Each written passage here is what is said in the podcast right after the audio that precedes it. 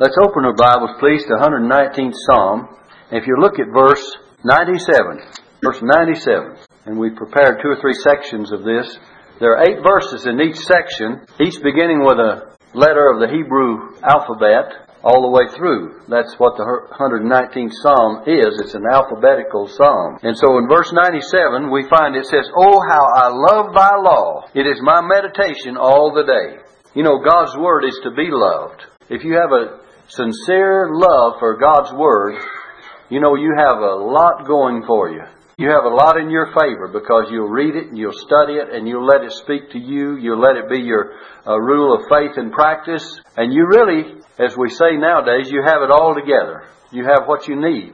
The Bible says, Order my steps in thy word and let not any iniquity have dominion over me. So if we have God's word and we love God's word, in fact, you'll find that it says in verse uh, 113, let me give you four, three more places if you have 119 open. Psalm 119. Look at verse 113. I hate vain thoughts, but thy law do I love. And then verse 159 says this Consider how I love thy precepts. And then verse 167 says, My soul hath kept thy testimonies, and I love them exceedingly. Four different places of our love for God's Word. Now, back in our Psalm 119, verse 97, hold your place there, and we'll just go right on down the verses and hold your place on each verse because we'll have something to say about each verse. It says in verse 97, Oh, how I love thy law. It is my meditation all the day. God's word is to be thought of constantly. The Bible says in the very first psalm, In his law doth he meditate day and night. In other words, the blessed man, it says, Blessed is the man that walketh not in the counsel of the ungodly, nor standeth in the way of sinners, nor sitteth in the seat of the scornful, but his delight is in the law of the Lord. And in his law doth he meditate day and night. You know, there should be scripture on our minds constantly. Uh, as we at work or play or whatever, the, the Word of God should permeate our thoughts and in our actions and dealings with at home and, and in society and in, in the public. If we'll let God's Word be our guide, we'll do the right thing. But if we fail to do that, so uh, we'll do the wrong thing. It says, It is my meditation all the day. And Psalm 1 says, I meditate day and night. It's to be thought of constantly. Uh, someone says, Well, I hate to be so bound up in thinking one thing, but you're not thinking one thing when you're thinking God's Word. You're thinking all the good things and all the things that pertain to life and godliness. You see, the Bible says all Scripture is given by inspiration of God and is profitable for doctrine, for correction, for reproof, for instruction in righteousness, that the man of God may be perfect, that means mature, grow up as a Christian, truly furnished unto all good works. So if there's that kind of information in the Word of God, certainly then we need to let it have a bearing upon all that we do in life, day in and day out. It says in verse um, 98, uh, Thou through thy commandments hast made me wiser than mine enemies, for they are everywhere with me. God's word gives wisdom greater than the world has to offer. Wiser, look, it says, Through thy commandments, thou through thy commandments hast made me wiser than mine enemies, for they are ever with me. They, that is, his commandments, are ever with me. The word of God is ever with us to make us wise. The Bible says the world by wisdom knew not God. 1 Corinthians chapter 1.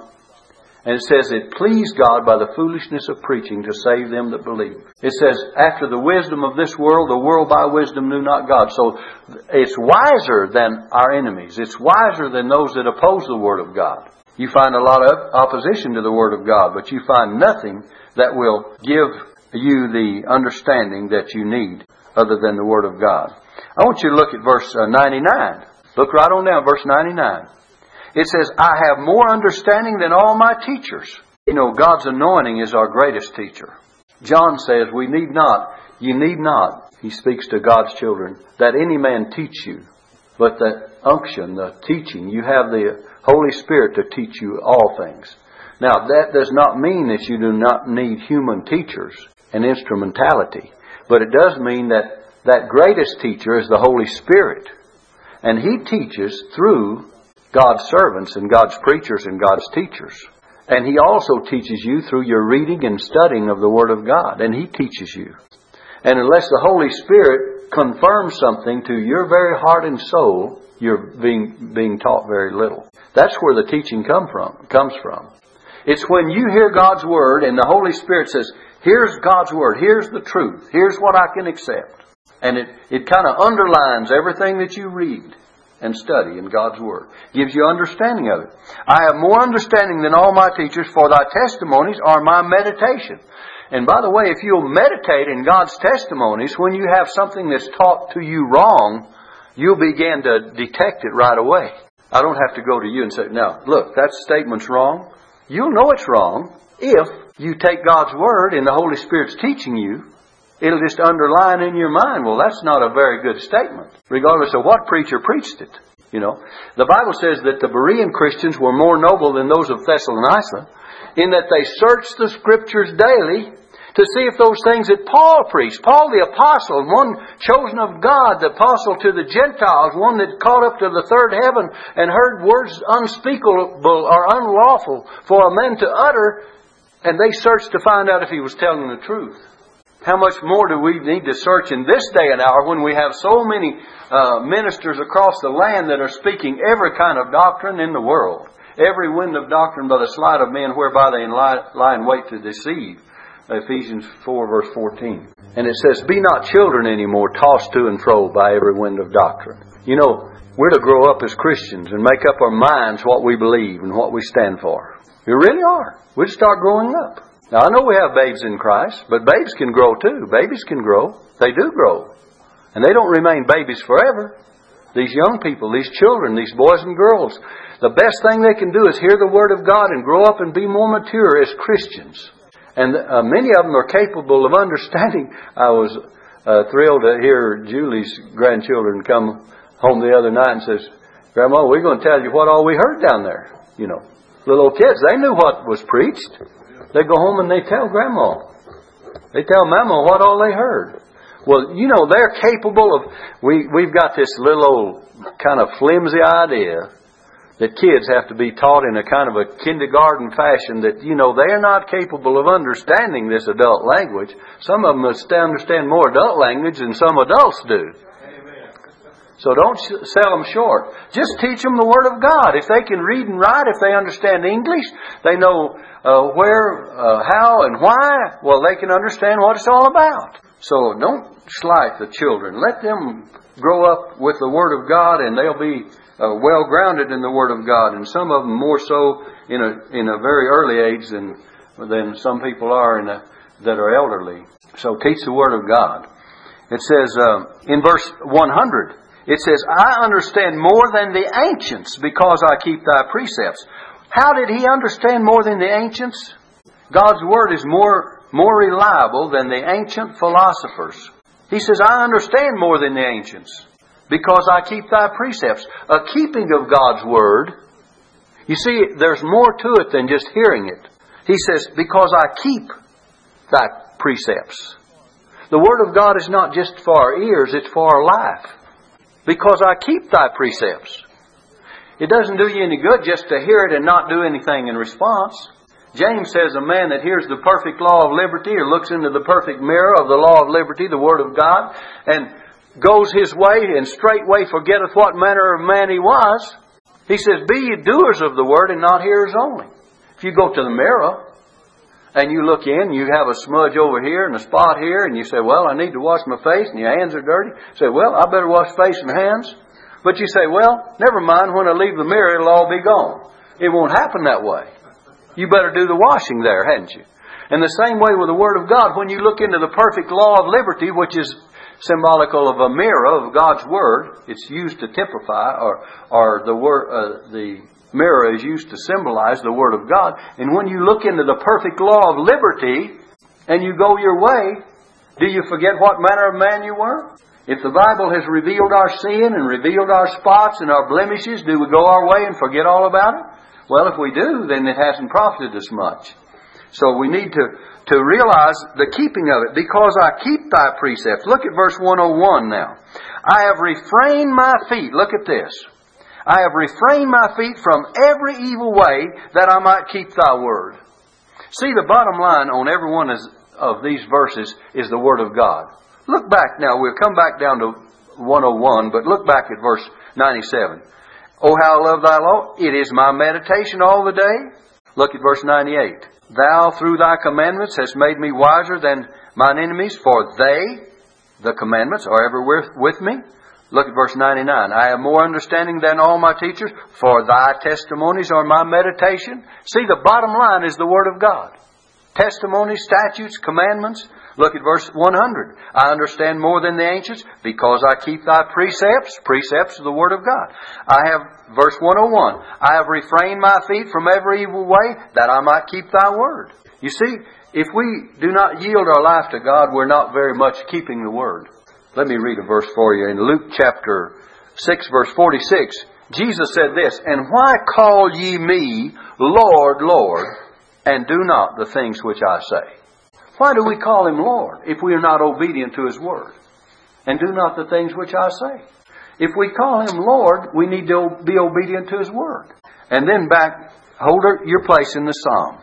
So what we're saying is that God's word in 101, verse 101, hold your place there. Psalm 119, verse 101, God's word requires a yielded life. And the next thing one, next verse, God's word calls for steadfastness. I have not departed from thy judgment. This is to be steadfast. For thou hast taught me. We've been taught to have a steadfast life. I have not departed. You see, people depart from God's word on every side. Daniel, it says, Daniel purposed in his heart not to take the king's meat or the wine which he drank, lest he defile himself under the situation. We can go to Daniel chapter 1 verse 8 and study it out. But what I'm saying is he was steadfast, wasn't he? He purposed in his heart. Do you ever make up your mind to do something and to stand for it? That's what you ought to do. You know, a lot of people, even if you happen to be wrong on a few things, they will admire you at least for taking a stand. I just hate to see people wishy-washy. One day they're hot and the next cold. One day they're on one side, the next day they're on the other side. I like to see people that know what they believe, stand for that. And you know, I'd rather make a few mistakes and, and at least stand for something. And I think that the individual should be that way, the church should be that way. We know what this church stands for. We stand for the doctrines of grace, the fundamentals of the faith. We should carry out the Great Commission to the best of our ability. We should do all that the Word says.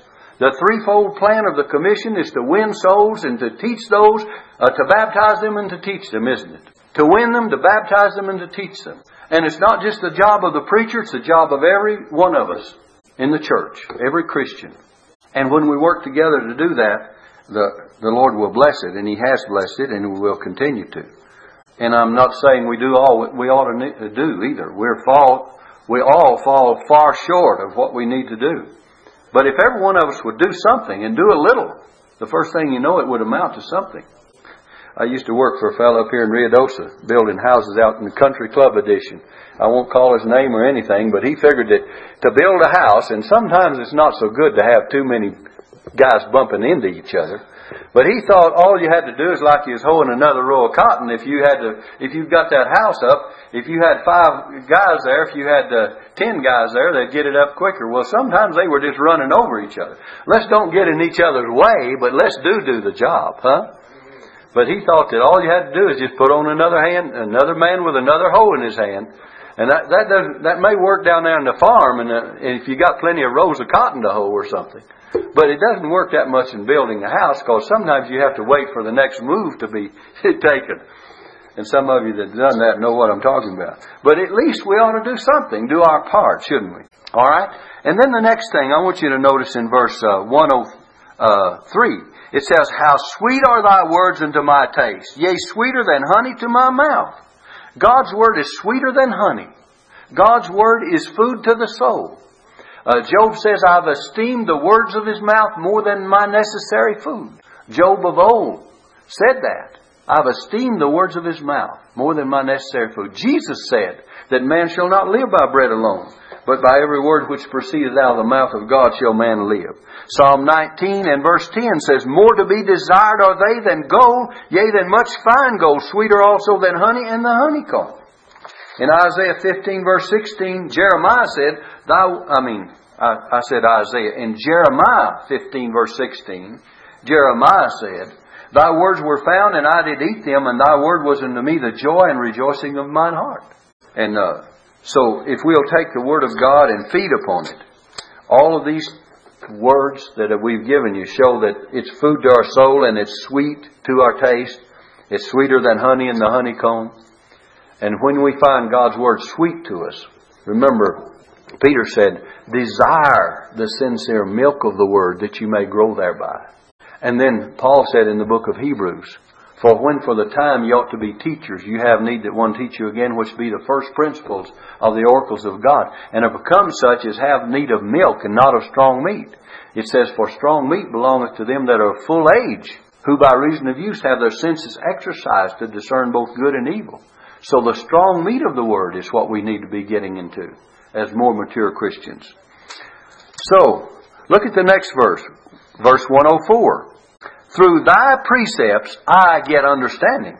Therefore I hate every false way. You see what God's Word does? God's Word produces an abhorrence for falsity. We hate every false way because if we study God's Word, it'll show you, it'll show us what is true and what is false, what is to be uh, acceptable and what is not. You know, there's a negative side to everything, isn't there? Someone said, well, I don't like negatives. Well, you know, if you don't have, you never have a positive without having a negative. Did you know that? You go out there on the battery on your car and what you got? Both of them. You better hook them up right too, hadn't you? or you're in trouble. See, that thing won't run backwards. If it does, it'll cause you lots of grief. But anyway, the same thing, there's a light and darkness, there's a good and bad. There's uh, the evil powers and there's good powers. There's the Holy Spirit and the Spirit of Satan. By the way, in the Bible, did you know that there's only one word for spirit? And it includes it includes the Holy Spirit. It's pneuma. And it includes the Holy Spirit. It includes uh, the evil spirit. It includes man's spirit. There's only one word. And you have to keep it in the context to understand what kind of spirit you're talking about. Only one word in the whole Bible. And so you better uh, understand the context of Scripture. A lot of people take Scriptures out of completely out of its context. Heard someone trying to justify uh, what they're doing out here, some of these places, and burning bodies and putting them in little cubicles in the churches. Two of them's already doing that because they're running out of space, as if that's biblical, and it's not. And I heard someone say, well, you know, the Bible says ashes to ashes and dust to dust. It doesn't say any such thing. Did you know that? What's that? I've heard that all my life. Well, go check it out and find out. See if it says that. Doesn't say that. And all the way through the Bible, burial has to do with putting a person in, in the ground, bury them in the ground. Oh, they had other caves and various other ways, but it was a burial. It wasn't burning them up and throwing their ashes around. Of course, I know that's acceptable in some circles, but Christian burial and biblical burial. Abraham bought a field, a burial field, a burial place for he and all of his family, and they were buried there through one generation after the other. Jesus was on the way to the burial when the young man was raised. He was in a coffin. Uh, Lazarus was buried. You know, so you better take what God's Word says instead of what some man comes up with. And every once in a while you'll find somebody that tells you, oh yeah, well you know what the Bible says. Well, if you know what the Bible says, you better find out what the Bible says before you start saying the Bible says. And uh, check it out. All right, let's get to this. The next word is in verse 105. It says, Thy word is a lamp unto my feet and a light unto my path. Now then, if we're walking in a sin darkened world, think of this for a moment. Verse 105 now. If we're walking in a dark world, we need a light. It says, Thy word is a lamp unto my feet and a light unto my path. We need God's light to find our way in this dark world. You know, sir, the reason so many people have lost their way, they don't have any light. Because the Bible says the whole world lieth in wickedness. And that means not only is it wicked, but it lies in the hands of the wicked one. And, and his is the kingdom of darkness, isn't it? And his darkness uh, covers the wickedness of this world. And so, in order for us to find our way in a sin darkened world and a Satan darkened world, we need to see the light of God. It doesn't mean we don't have a light, And we have all the lights needed to find our way if we will look into God's Word. Thy Word is a lamp unto my feet and a light unto my path. And then verse 106 I have sworn and I will perform it that I will keep thy righteous judgments, a strong resolution to do God's will. Do you have a strong resolution to do what God wants you to do? Are you resolved? You know, we sing a song, I am resolved no longer to linger, charmed by the world's delight. Things that are higher, things that are nobler. These have allured my sight. We need to have a strong desire, a strong resolution. Ecclesiastes 5 and verse 4, it says this, Better is that thou shouldest not vow than thou shouldest vow and not pay. We need to make our vows, but we need to also keep our vows to God. I have sworn, it says, and I will perform it, and that I will keep thy righteous judgments. Look at three things in that verse. 106. I have sworn, I will perform it, I'm going to do it. That will I, that I will keep thy righteous judgment. I will keep. Sworn, perform, and keep. Verse 107, look at this one. Verse 107, I am afflicted very much. Quicken me, O Lord, according to thy word. He needs a constant renewal of spiritual life. Remember, Paul says, though our outward man perish, yet the inward man is renewed day by day. We need a constant renewal of our spiritual life. Paul said in the book of Ephesians that God, that He would grant unto you according to the riches of His glory, to be strengthened, listen, to be strengthened with might by His Spirit in the inner man. You know, we think the outward man needs strength. It does. We need physical strength to carry on doing the things that we need to do. But you also have to have spiritual strength. And it says that He would grant us, so it's by grace, isn't it? That He would grant you according to the riches of His glory to be strengthened with might by His Spirit in the inner man. So God knows where we need the strength. Most of us have enough strength to get around and do things, and we can improve on that. But on the other hand, we need especially spiritual strength too. And that spiritual strength comes from what? From God's Word. I am afflicted very much. Quicken me, O Lord, according to thy word. God's word is able to give us this spiritual strength. Look at verse 108. It says, Accept, I beseech thee, the free will offerings of my mouth, O Lord, and teach me thy judgments accept the free will offerings. A will to praise the Lord. Praise is like giving, it must come from the heart. It says that we should offer the sacrifice of praise to God continually. That is the fruit of our lips, giving thanks to His name. Hebrews 13, verse 15. That we should offer the sacrifice of praise to God continually. The fruit of our lips is called a sacrifice. And then it goes on to say, But to do good and communicate, forget not, for with such sacrifices God is well pleased. Sacrifices. If you want to turn that, let me give you that right quick. Hebrews 13 and verse 15. It says, By him therefore let us offer the sacrifice of praise to God continually. That is the fruit of our lips, giving thanks to his, to his name. But to do good and to communicate, forget not, for with such sacrifices God is well pleased. Now then, there are three sacrifices in the New Testament that we need to think about. Romans 12, verse 1. I beseech you, therefore, brethren, by the mercies of God, that you present your bodies a living sacrifice. So the first thing we do is present ourselves. And then here, 15, Hebrews 13, 15, we present our thanks, our praise. And thirdly, we present our possessions. To do good and communicate, forget not. Communication means giving. For with such sacrifices, God is well pleased. God wants us to give ourselves, to give our thanks, and to give uh, of what we have. And God says He's pleased with that. These are the New Testament sacrifices for the Christian. Three things. Someone says, well, well, let's put it this way. Our persons, our praises, and our purses. Persons, praises, and purses. if we'll do that, God's going to take care of the blessings. I'll guarantee you. Because the blessings will be yours. Uh, it says in the verse we gave you in Romans 12, verse 1, to present your body as a living sacrifice, holy acceptable to God, which is your reasonable service. And it says further, now look, there's a negative side. And be not conformed to this world, but be ye transformed. See? Do, don't be this, but be this. Be not this, but be something else. Be not conformed to this world, but be ye transformed by the renewing of your minds. It doesn't say by a renewed mind, but by the renewing of your minds. Our inward man is renewed day by day. So it's a constant process. It's not just one time you come to the Lord and my mind is renewed and I'll never have to fool with it anymore. No. By the renewing of your minds that you may prove what is that good and acceptable and perfect will of God. And so it's a constant process of renewing daily our minds. You see, living the Christian life is not just a one-time thing. You're saved one day by grace through faith. Say, that's all. I was baptized to join the church. Now I can go out here and do anything, live anyway. that's not it, friend. More to it than that. You need to be taught. First, you need to follow the Lord in baptism. Then you need to be taught God's Word. You need to be in the house of God. You need to be constantly taught what we're teaching you tonight.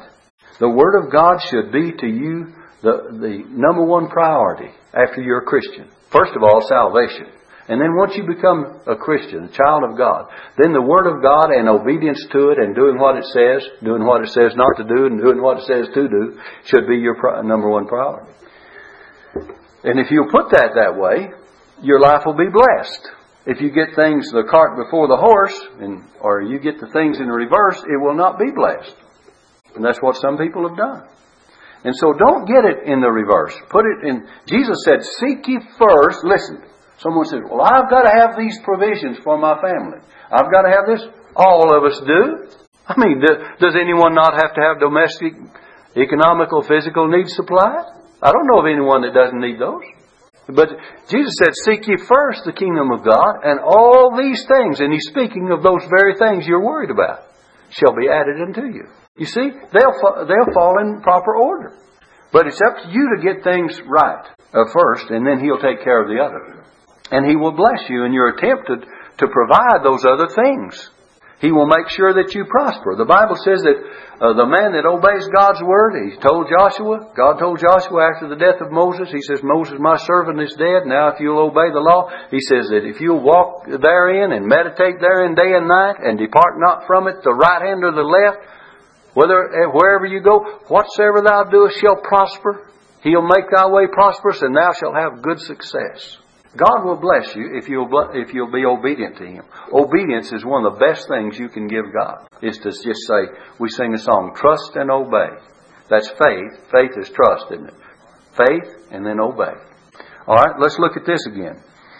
Uh, verse uh, 8 was it we was dealing with? 108? Accept, I beseech thee, the free will offerings of my mouth. That's free will offerings, see. Uh, and then it says, and teach me thy judgments. See, a, desire to be taught is associated with our free will offerings. We, we freely give and we freely receive, and God gives us the instructions. Look at 109. It says, My soul is continually in my hand. Well, if it's in my hand, it's in trouble. Right? We must realize we're in constant danger. Yet do I not forget thy law. We need God's word to help us. Verse 110. The wicked have laid a snare for me, yet I erred not from thy precepts. You see, we need uh, to realize that we must avoid the devil's traps to destroy us. The wicked have laid a snare for me. We're not ignorant of his devices. The Bible says, Your adversary, the devil, walketh about as a roaring lion, seeking whom he may devour. Look at verse 111. 111 quickly. Thy testimonies have I taken as an heritage forever. We must value our spiritual inheritance. The Bible says we have an inheritance incorruptible and undefiled that fadeth not away. And he says, Thy testimonies have I taken as an heritage forever. Do we realize that a heritage now is God's Word? Testimonies. Testimonies, statutes, judgments, commandments, all these refer to God's Word. The law, all of it in this chapter refer to God's Word. And he says, Thy testimonies have I taken uh, as an heritage. They're like an inheritance. Look here. Do you take this Bible and say, Here's my inheritance? God has given me an inheritance, and I have it in my possession right now. So I want to take care of this inheritance. Thy testimonies have I taken as an heritage, for they are the rejoicing of my heart. We need to realize that our spiritual uh, rejoicing comes. You know, uh, the heart must be directed toward the Lord and His Word in, in verse 112, it's closely associated with that, you have the word heart again. In verse 111, they are the rejoicing of my heart. Verse 112 says, I've inclined mine heart. The heart must be directed toward the Lord and His Word. I have inclined mine heart to perform my statutes alway, even unto the end. Is your heart inclined to perform God's Word and to obey God's Word even unto the end? Well, there's a lot in that statement. That could make a whole sermon, couldn't it? I have inclined mine heart. Keep thy heart with all diligence, for out of it are the issues of life. I've inclined my heart to perform thy statutes. I'm going to do what it says, and I'm going to do it always, even unto the end. Doesn't make any difference how a person might start out uh, if he doesn't finish right. You can have the best start in the world and then not finish right. We need to finish as well as start. A lot of, a lot of people think that they can just start right and then they'll coast on to the finish line. Not so. There may be someone get ahead of you down the way. Maybe someone going the straight course. You may be over here weaving back and forth, but go God's course and God's way, and you'll reach the reach the finish line. I want you to notice uh, the next section. We'll try to cover it quickly. What to love and what to hate. What to love and what to hate. Verses one nine, uh, verses 113 to 120. The very next section, there's eight, eight verses here. First of all, we should hate vanity, philosophy, and vain deceit. It says, I hate vain thoughts, but thy law do I love. We have that word again, thy law do I love. You see, if you love God's law, you hate what's false, don't you? I hate vain thoughts, vanity. Remember Ecclesiastes, he's uh, the preacher, thus saith the preacher, all is vanity and vexation of spirit. He says, I've seen all the works of men under the sun, how one does this and one does that and the other. He says, I've, I've found out that the race is not to the swift nor the battle to the strong, but time and chance happeneth to them all. You'd think the race would be to the swift, wouldn't you? Well, sure, he's, he'd run faster. And, and the battle to the strong, you think, well, sure, the, the, the strong man's going to win the battle. Not necessarily so. He says, I've seen that the race is not to the swift, nor the battle to the strong, but time and chance happeneth to them all. There may be something to keep the strong from winning the battle. There may some uh, something keep the the fast man, the the swift, from winning the race. But if you keep God's word, you're going to be on the winning side, whatever happens. Doesn't make any difference. You're going to be the winner. So we hate uh, he says, I hate uh, vain thoughts, but I, thy law do I love. Look at verse 114. Thou art my hiding place and my shield. I hope in thy word. You see, all, always at the end of these statements is the word, the law, the commandments. We say, this is the bottom line. Look at the bottom line of every one of these verses. Look at the bottom line. What is it? The Word of God in one form or fashion. That's the bottom line. Whatever happens in the first part of the verse, the bottom line is the Word of God.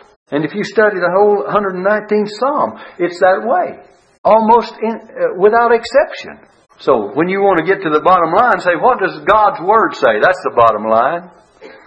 What does it teach? How am I to live? Well, it, it tells me in the Word. I'll go for that. Because that's where I'm going to find it. Do we love God's truth? We certainly should. And then the Christian's refuge in verse 114, Thou art my hiding place and my shield. The Christian's refuge is Christ. The Bible says, Who have fled for refuge to lay hold upon the hope that is set before us. Christ the forerunner has entered, and we have fled for refuge. Hebrews chapter 6. Isaiah chapter 32. Let me read this for you. Isaiah 32, verse 1 and 2. I'll read both verses. These are two good verses. Behold, a king shall reign in righteousness, and princes shall rule in judgment. Verse 2 now. And a man shall be as an hiding place. That man is Christ. And a man shall be as a hiding place from the wind, a covert from the tempest, as rivers of water in a dry place, and as the shadow of a great rock in a weary land. And it points to that man, Christ Jesus. If you want to find a hiding place, you find it in, in Jesus. God told Moses, He says, I'll hide you in the cleft of the rock that when my glory passes by, my holiness, my glory will not destroy you, but you're going to be hidden in the cleft of the rock, and I'll cover you with my hand. The cleft, cleft of the rock for you and I is Christ. And we're hidden in Christ from the, we're hidden in Christ from the onslaughts of Satan. We're hidden in Christ from the holiness of a holy God, from the justice of a holy God. He is our hiding place from God's wrath. He's our hiding place. Remember, Noah was sheltered in, the ark is a picture of Christ. Three, th- three arks in Scripture. Listen, the ark uh, of Noah. And to be in that ark was to be sheltered from the judgment upon this world, the judgment of God. The second one, the ark of bulrushes. Moses was hidden in the ark of bulrushes. And remember, from the onslaughts of, the, of Satan, onslaughts of Satan. And then the third one was the ark of the testimony. And what was in the ark of the testimony? The Word of God, the commandments. Three things that can harm us. The judgment of God, and we're sheltered in Christ. The onslaughts of Satan, and we're sheltered in Christ. The condemnation of the law, and we've kept the law perfectly in Christ. The, all three of these could condemn us and destroy us. But Christ is pictured in the Ark of Noah and in the Ark of bulrushes and in the Ark of the Testimony. And so we're, anything that can harm us, we can find a hiding place in Jesus Christ. Now we'll hurry quickly. In verse 115, it says, Depart from me, ye evildoers, for I will keep the commandments of my God. Listen, the basis uh, of the Christian hope is the Lord, but also uh, we find here that we should not tolerate evil company. Depart from me, ye evildoers. You see, there is such a thing as Christian separation. Depart from me, ye evildoers, for I will keep the commandments of my God. Some people don't want you to keep the commandments of God. They're not going the same way and doing the same things you're doing. And people are naive to think that you can just get out in the world and just live to suit any and everybody and still be living a Christian life. Doesn't mean you shouldn't witness to, to a person that's unsaved. It doesn't mean that you shouldn't be compassionate. Jesus ate with publicans and sinners in order to witness to them. But on the other hand, he didn't do what publicans and sinners did, did he? The Bible says he was holy harmless, uh, made higher than the heavens, undefiled, made higher than the heavens in the book of Hebrews. Separate from sinners, it says, concerning Christ. You read it in Hebrews. But we find that there's such a thing as uh, departure from evildoers. In other words, you don't go and rub shoulders and do the same things with people that are not living a Christian life, or else you become like them. And that's what where many of our young people, and I say this for young people here today, don't go along with those people that do other all kinds of bad things. If they steal, if they do drugs, or if they do alcohol, or if they do uh, unholy things in their lives, don't go along with them. Don't do those things. You say, well, how can I keep from it? Just, just say no. Just say, no, I'm not going to live that kind of life because I want God's blessings on my life. I want to live a Christian life. You say, well, they won't like me. Well, so what? Someone else will like you that likes the same things of God. I'd rather have Christian friends than a whole bunch of people that don't believe like I do or don't want to do the right kind of thing. And don't ever think that you won't be contaminated by people uh, that lead you in the wrong way. You'll be influenced by them. You'll say, well, they do it. What difference does it make?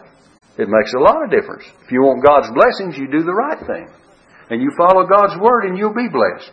All right, look, let's go on down quickly. I'll try to hurry. It says in verse uh, uh, 116, Uphold me according to thy word, that I may live, and let me not be ashamed of my hope. Uphold me. We need divine aid at all times, do we not? If God doesn't hold us up, we shall not be held up. Verse 117, Hold thou me up. Look at that. Verse 16, 116 says, Uphold me. Verse 117 says, Hold thou me up, and I shall be safe. Our steadfastness depends upon the Lord, doesn't it? And I will have respect unto thy statutes constantly, uh, continually. Continually. Do we obey God's word continually? Verse 118. Thou hast trodden down all them that err from thy statutes, for their deceit is falsehood. The certain doom of wicked, the wicked helps us to love God's word. God is going to trod down and judge all those that err from his statutes. Their deceit is falsehood. And then it says, verse 119, Thou puttest away all the wicked of the earth like dross, therefore I love thy testimonies. We even love God for his righteous judgment. And then the last verse, My flesh trembleth for fear of thee, and I'm afraid of thy judgments. We know the terror of the Lord produces a godly fear. My flesh trembleth for fear of thee. We stand in awe in God's presence. And I'm afraid of thy judgments. When people, the Bible says the fear of the Lord is the beginning of wisdom. And if you can develop a reverence